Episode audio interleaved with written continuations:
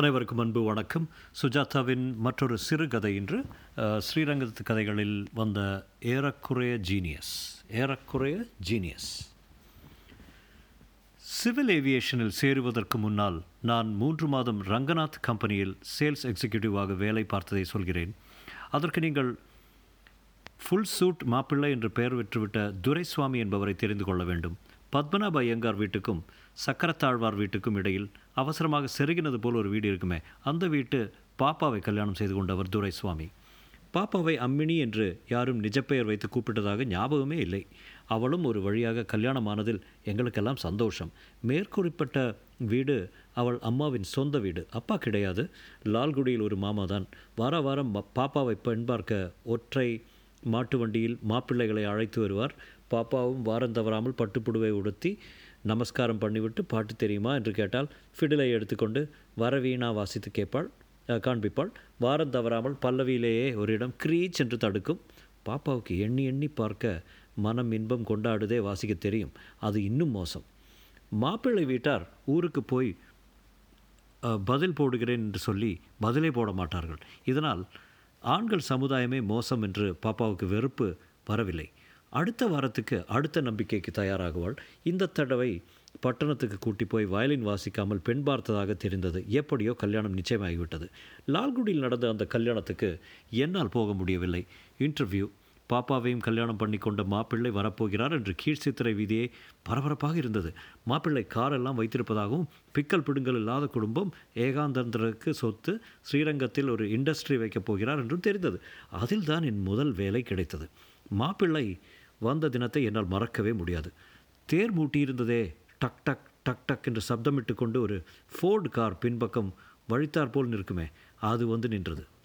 அதிலிருந்து மாப்பிள்ளை துரைசுவாமி ஆஜானுபாகுவாக இறங்கினார். பாப்பாவுக்கு பொருத்தமே இல்லை என்று வத்சலா சொன்னது வாஸ்தவம்தான். கோட்டு டை பேண்ட் எல்லாம் போட்டிருந்தார். கார் கதவை காத்தின சாத்தினதும் அதிர்ச்சியில் இந்த பக்கம் கதவு திறந்து திறந்து கொண்டது. காரின் மூக்கை திறந்து கொஞ்சம் காற்றாட விட்டு பெரிய பெரிய பெட்டிகளை எல்லாம் இறக்கி வைத்து வீட்டுக்குள் போனார். வீதியே முகங்களாய் பார்த்து கொண்டிருக்க கொஞ்ச நே- நேரத்தில் சரிகை வேட்டிக்கு மாற்றிக்கொண்டு பாப்பாவை முன் சீட்டில் உட்கார வைத்துக்கொண்டு கோவிலுக்கு போனார். சில நாள் கழித்து டொம் டொம் என்று அவர்கள் வீட்டில் சப்தம் கேட்க வெளியே வந்து பார்த்தால் board மாட்டிக்கொண்டிருந்தார்கள் Ranganatha and co. Manufacturers consultants R Duraiswamy MIIE prop என்று கன்சல்டன்ஸ் ஸ்பெல்லிங் தப்பாக இருந்தது. அதை கீழே நின்று கொண்டு மேற்பார்வை பார்த்து கொண்டிருந்த துரைசுவாமி பின்வாக்கிலேயே நடந்து எங்கள் வீட்டுக்கு எதிரே வந்தார். அறிமுகம் இல்லாமலே என்னிடம் எப்படி இருக்க? என்றார். இது என்ன சார்? புதுசாக கம்பெனி ஆரம்பிச்சிருக்கேன் உன் பேர் என்ன? ரங்கராஜன் சார். இன்ஜினியரிங் படிச்சுட்டு வேலை தேடின்னு இருக்கேன். இதற்குள் அம்மா வந்து காப்பி சாப்பிட்றான். ரங்கன் கடையில் போய் அரட்டை அடைக்கிறான். கிரிக்கெட் மேட்ச்சுக்கு போயிடுறான். இல்லை மத்தியான தூக்கம். மறுபடி சாயங்காலம் கடைக்கு போய் எட்டு எட்டரைக்கு தான் வர்றான். நீங்கள் எங்காத்து மாப்பிள்ளை மாதிரி பாப்பாவை குழந்தையிலேருந்து எங்களுக்கெல்லாம் தெரியும். என் பிள்ளைக்கு ஏதாவது வேலை பார்த்து கொடுங்களேன். கொடுத்துட்டா போச்சு. ஒரு சேல்ஸ் எக்ஸிக்யூட்டிவ் வேலை காலியாக இருக்கு. என்ன சப்ஜெக்ட்டு எலக்ட்ரானிக்ஸ் சார் அப்படியா? உடனே எலக்ட்ரானிக்ஸ் ப்ராடக்ட் எதுவும் செய்கிறதா இல்லை? எங்கிட்ட ஒரு புஷ் புல் சர்க்கியூட்டும் ரெண்டு வேல்யூ சர்க்கியூட்டும் வால்வ் சர்க்கியூட்டும் இருக்குது நானே டிசைன் பண்ணது. அதை ப்ரொடக்ஷனலைஸ் பண்ணலாம். எதுக்கும் கம்பெனியில் சேர்ந்துரு முதல்ல. பேட்டன்ட் மெடிசன்ஸ் பண்ண போகிறேன் கம்பெனி நெளிவுகள் நெளிவு சுழிவெல்லாம் முதல்ல தெரிஞ்சுக்கா. சீனிவாச நகரில் ஃபேக்ட்ரி வைக்க போகிறேன் இப்போ மாடியில் லேப் மட்டும் வச்சுருக்கேன். சாயங்காலம் ஆற்று பக்கம் வா அப்பாயின்மெண்ட் லெட்டர் கொடுக்குறேன் என்று சொல்லி போனார். அம்மா பாத்தியாடா திருப்பதி பெருமாளுக்கு வேண்டினது பளிச்சிடுச்சு என்றான். எதிர்த்த வீட்டிலேயே வேலை கிடைத்தது எனக்கு சந்தோஷமாகவே இருந்தது. டெல்லிக்கு எதற்கு போக வேண்டும்? சாயங்காலம் அவர் சொன்னது போல் letter ஹெட்டில் with reference to your interview with us என்று எகிரி எகிரி டைப் அடித்து ஒரு காகிதத்தை பாப்பா கொண்டு வந்து கொடுத்தாள். பாப்பா தான் மேனேஜிங் பார்ட்னர் என்று ரங்கநாதன் கம்பெனிக்காக கையெழுத்து போட்டிருந்தாள். இருநூற்றி ஐம்பது ரூபாய் சம்பளம் என்று போட்டிருந்தது. முதல் நாள் நான் எதிர்த்த வீட்டுக்கு வேலைக்கு போனபோது சார் லேபில் மாடியில் இருப்பதாக தெரிந்தது. மர ஏணி ஏறி அங்கே போனபோது அவர் பனியன் இல்லாமல் வேட்டியை டப்பா கட்டு கட்டி கொண்டு ஒரு ஸ்டவ் மேல் பாத்திரத்தை வச்சு அல்வா மாதிரி ஏதோ கிளறி கொண்டிருந்தார். கா காட்டமாக கற்பூர மனம் வந்தது. வந்தியா டியூட்டிக்கு? உடனே நீ என்ன பண்ணுற வடக்கு வாசல் சின்னராஜ கடை இருக்குது பாரு. அங்கே போய் மெழுகுவத்தி வாங்கிட்டு வந்துடும் சரி சார். எத்தனை? ஒன்றா ரெண்டா? கடையில் இருக்க அத்தனை மெழுகுவத்தியும் வேணும். வடக்கு வாசல் பூரா விசாரித்து எந்த கடையில் மெழுகுவத்தி இருந்தாலும் வாங்கிட்டு வந்துடும் அப்படியே. என்ன? காசு? பில் போட்டுண்டு வா. வவுச்சர் பாஸ் பண்ண உடனே பேமெண்ட் ஆயிரும். கம்பெனியில் அக்கௌண்ட்டில் முதல்ல நேராக இருக்கணும். சின்னராஜுக்கிட்ட நான் சொன்னதாக சொல்லு என்றார் சின்னராஜு அதை கேட்டதும் தம்பி போன வாரம் வாத்தி வாத்தி கொடுத்ததுக்கே பணம் வரலை. அவர் என்ன தான் பண்ணுறாரு தன்னை மெழுகுவத்தி வச்சுக்கிட்டு கடையில் இருக்கிறதே ஐம்பது தான் என்றான். எனக்கு அவை எதற்கு என்று சொல்ல தெரியவில்லை. இருக்கிறதை கட்டாக வாங்கி கொண்டு போய் சேர்ந்த சேர்ந்தபோது லேபில் தரையெல்லாம் சின்ன சின்னதாக தகர டப்பிகளாக வரிசையாக அடுக்க வைக்கப்பட்டிருந்தன. என்னை சட்டையை கேட்டு சொன்னார். கொண்டு வந்து கொண்டு வந்த மெழுகுவத்தி கொண்டு வந்த மெழுகுவத்திகளை எல்லாம் பாத்திரத்தில் போட்டு அவை சூட்டில் உடனே உருக அவைகளின் திரிகளை உருவி உருவி போட்டு பச்சையாக ஏதோ அந்த கலக்கலில் சேர்க்க வாசனை தூக்கி அடித்தது. என்னை கலக்கச் சொல்லி பாகும் பாகும் பதம் வந்ததும் வந்ததும் வ- கொஞ்சம் கொஞ்சமாக அதை அந்த டப்பிகளில் ஊற்றினார். என்ன மருந்து சார் இது? தலைவலி தைலம் அமிர்தாஞ்சனம் குரு தைலம் எல்லாம் ஏக விலை விற்கிறாங்க. இது டப்பி இருபது பைசா என்று நூற்றுக்கணக்காக டப்பிகளை நிரப்பிக் கொண்டு பேசினார். கிளியராக நூற்றம்பது பர்சன்ட் ப்ராஃபிட் இருக்குது தேய்ச்சிப்பார் தலைவலி ஜலதோஷம் வாய்வு மூச்சு பிடிப்பு அது ஏன் மூலத்துக்கு கூட தடவிக்கலாம். கொஞ்சம் மென்தால் அப்புறம் குப்பைமேனி மாதிரி தழை இருக்கும். ஏற்காட்டில் ஒண்டி தான் கிடைக்கும். அதில் தான் சூட்சம் இருக்குது இப்போது அந்த பெட்டிகளை காகிதத்தில் ரப்பர் ஸ்டாம்ப் முத்திரை அடித்த ரங்கா பெயின் பாம் பைகளில் நிரப்பி ஓட்டச் சொன்னார். ஓட்டச் சொன்னார். எனக்கு தமாஷாகவே இருந்தது. எலக்ட்ரானிக்ஸ்க்கும் இதற்கு என்ன சம்பந்தம் என்று சற்று உறுத்தினாலும் உற்சாகமாகவே ஓட்டினேன்.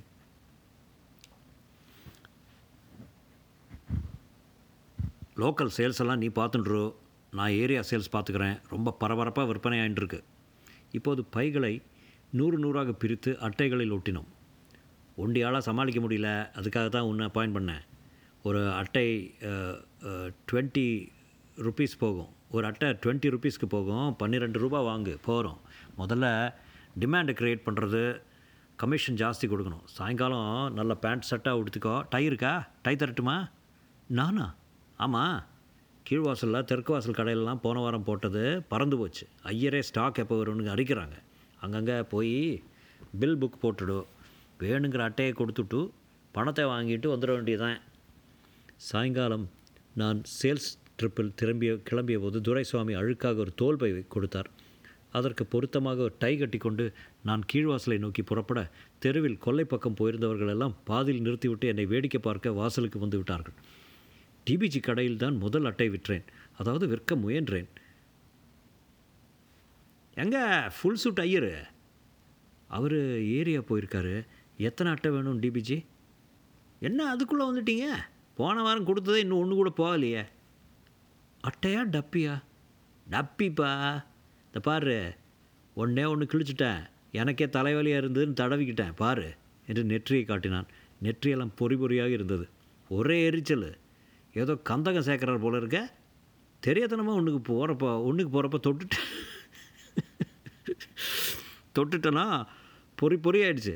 டாக்டராண்ட காட்டி இன்ஜெக்ஷன் போட வேண்டியதாயிடுச்சு. நான் அவர்கிட்ட சொல்கிறேன் இப்போ எத்தனை அட்டை எடுத்துக்கிறீங்க? இந்த பாரு இருக்கிற அட்டையை திருப்பி எடுத்துட்டு பணத்தை திருப்பி கொடுத்தா போதும்.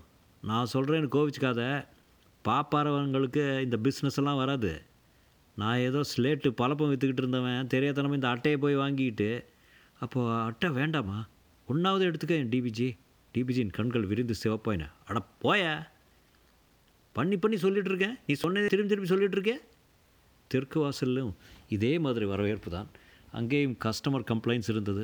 ஒரு கடையில் தலைவலி போயிடுச்சே. ஆனால் அதனால் உண்டான எரிச்சல் போகவில்லை என்று சொன்னார்கள். ஏழு மணிக்கு திரும்பிய போது என்னிடம் கொண்டு போனதை விட அதிகமான அட்டைகள் இருந்தன. சில கடைகளில் வலுக்கட்டாயமாக திருப்பி கொடுத்து ரசீது பெற்றுக்கொண்டார்கள் பணம் மெல்ல வரட்டும் இதை எடுத்துகிட்டு போயிருங்க. ராத்திரி சாப்பிட்ட பின் ப்ரொப்ரைட்டருடன் இதை விவாதித்தேன். சார் இந்த மருந்து எப்படி அத்தனை விற்கிறதுன்னு சொல்கிறேன் நான் போன இடத்துல எல்லாம் கம்ப்ளைண்ட்டு. இல்லையே நான் ஏரியா போயிருந்தேன். ரெண்டு அட்டை விற்றுட்டேனே அது என்னமோ சார் போன இடத்துல எல்லாம் எரியறது எரியறதுங்கிறா. மேனுஃபேக்சரில் ஏதோ தப்பு இருக்கு. அது வந்து போன பேட்சில் குப்பைமேனி ஜாஸ்தியாகிடுத்து அதனால் இருக்கும் கண்ட்ரோல் பண்ணிடலாம். எனக்கு என்னவோ இது போகும்னு சொன் தோணல என்றேன் தலைவலியுடன். கவலைப்படாத நீ சின்ன பையன். முதல்ல ஏமாற்றங்களை தாங்கிக்கணுங்கிறதுக்கும் உன்னை லோக்கல் ரூட் அனுப்பிச்சு புது ரூட்டெல்லாம் நான் எடுத்துட்டேன். பாரு ஒரு ஸ்கீம் வச்சுருக்கேன். மருந்தோட போனஸாக பல்பொடி ஃப்ரீயாக கொடுக்குறோம்னு வச்சுக்கோ. அப்போ மூவ் ஆகும் இல்லையா? பல்பொடியா? பாரு நஞ்சங்கூடு பல்பொடியெல்லாம் பிச்சை வாங்கும்படியா ஒரு ஃபார்முலா வச்சுருக்கேன். ரொம்ப சீப்பு நாளைக்கு சின்ன பசங்க ரெண்டு பேரை வர சொல்லியிருக்கேன். நீ என்ன பண்ணுற சின்னராஜு என்னை பார்த்து என்னையா மெழுகுத்தியா திருச்சினாப்பள்ளியே ஸ்டாக் இல்லை. இல்லை சின்னராஜு சாக் பீஸ் வேணும் என்றேன் எத்தனை? ஒன்றா ரெண்டா? ஐநூறு ஐநூறா ரெண்டு டப்பி. என்னது? ரெண்டு டப்பியா? ஸ்ரீரங்கத்திலே அதனை சாக் பீஸ் கிடையாதுப்பா.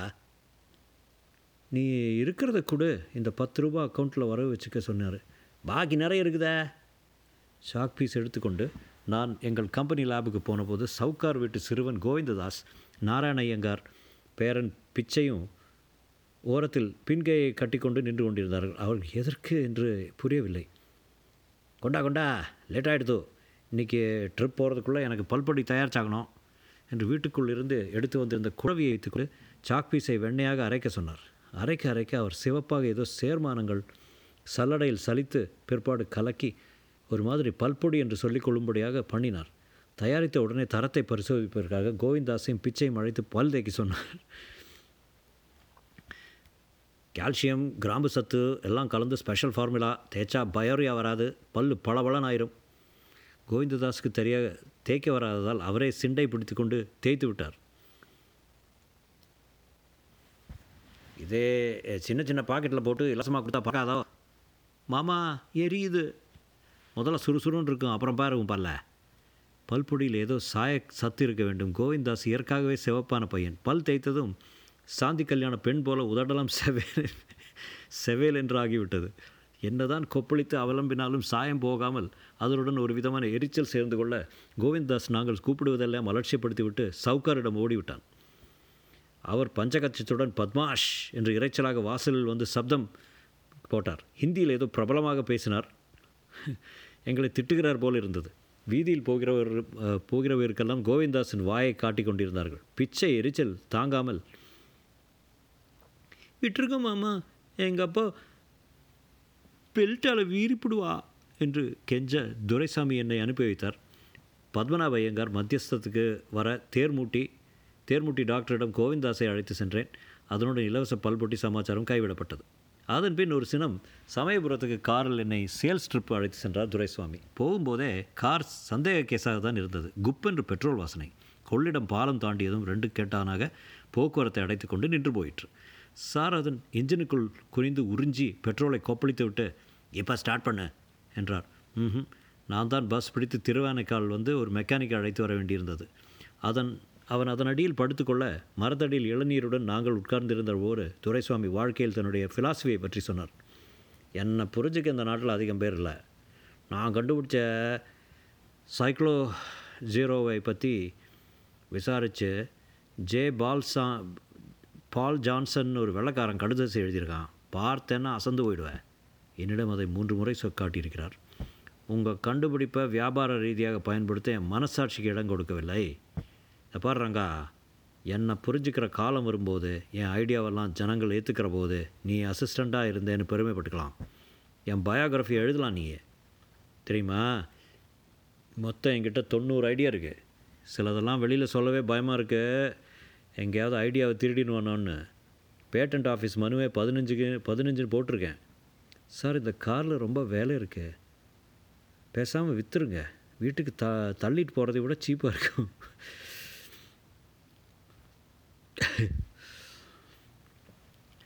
நல்லா ஃபோர்டு ப்ரிஃபெக்ட் மாடல்ப்பா என்ன வேலைக்கு போகுங்கிற? சூப்பர் சார்ஜெல்லாம் போட்டிருக்கேன். ஏரோப்ளேன் மாதிரி.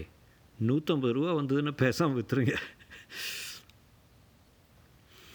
காரை காரை தள்ளிக்கொண்டே ஸ்ரீரங்கம் திரும்பும்போது யாரையும் ஏமாத்தாத உண்மைதான். அங்கே இங்கே கடன் வச்சுப்பேன். பைசாவுக்கு இப்போ ரொம்ப மூட தான் ஆனால் பைசா வந்தால் என்னை பார்த்துருக்கியா இல்லையா? எல்லோருக்கும் சப்ஜா சப்ஜாடாக அக்கௌண்ட் செட்டில் பண்ணுவானா இல்லையா? ஆமாம் சார். அவர் ஏமாற்று வித்தைக்காரர் அல்ல. தன் கண்டுபிடிப்புகளின் சாத்தியங்களை உண்மாக உண்மையாகவே நம்பினார். சைக்கிள் சக்கரத்தில் ரேடியோ பாடும் என்று நம்பினார். காற்றில் கடிகாரம் ஓடும் என்றார். அவர் தொடாத துறையே இல்லை.